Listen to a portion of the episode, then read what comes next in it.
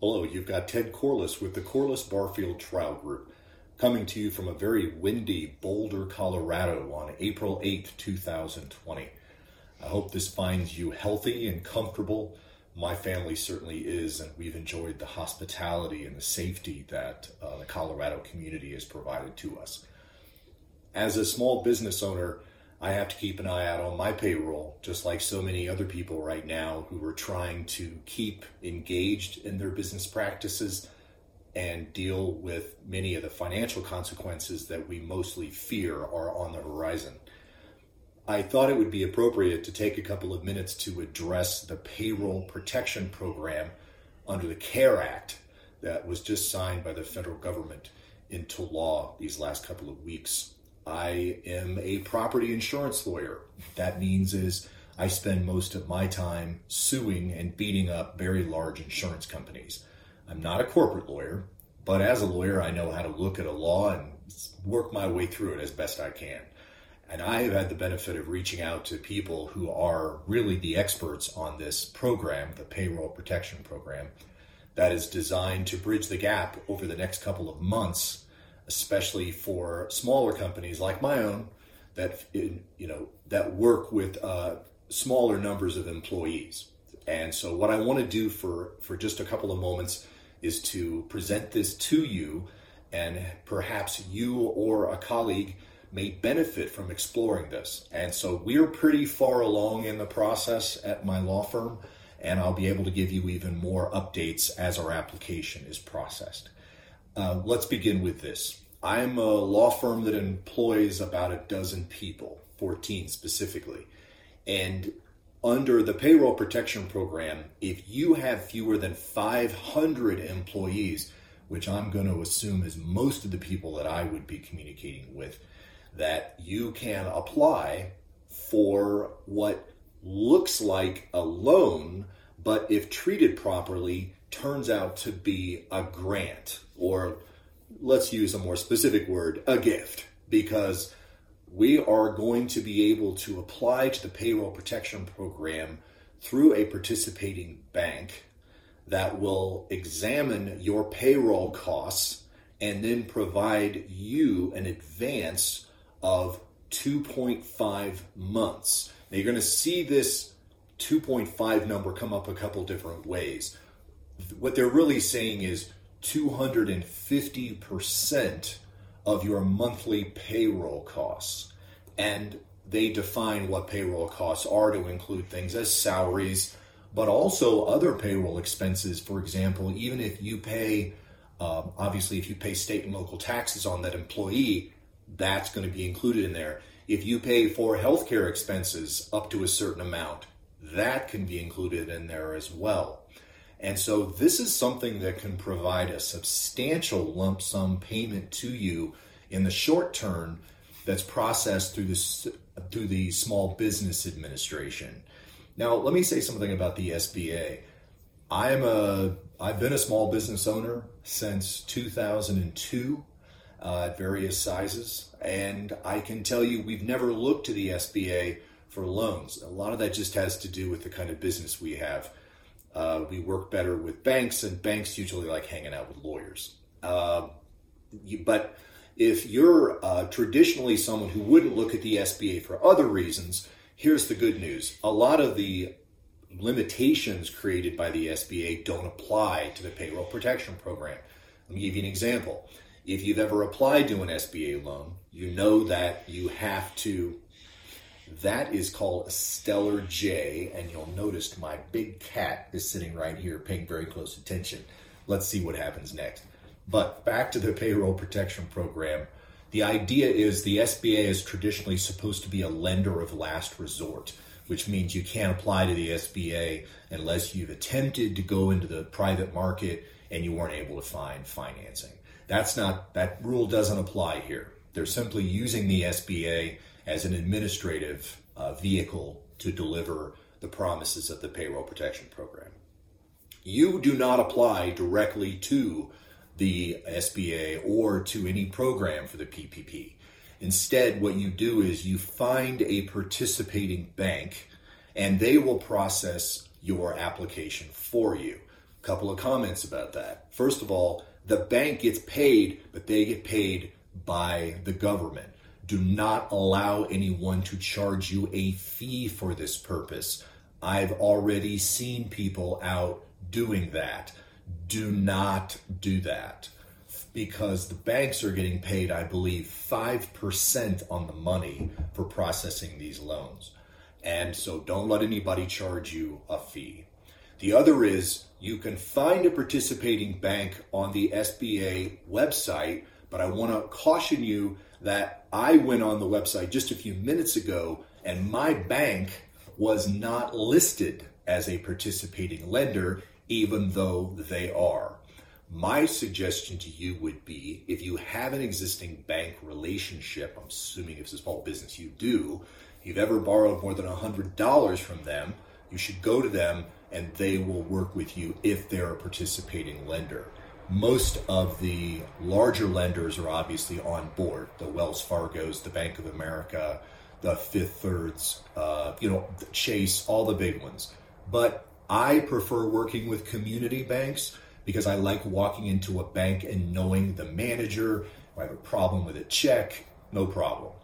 But if you don't have a relationship with a community bank, this might be a good time to do that because the community banks are really where you're going to be able to get some traction faster. Because if you contact Bank of America, for example, I suspect it's going to take a few days or weeks for you to get in line for an application. When I applied, I had my guy on the, the phone within 48 hours, and the application's already been submitted.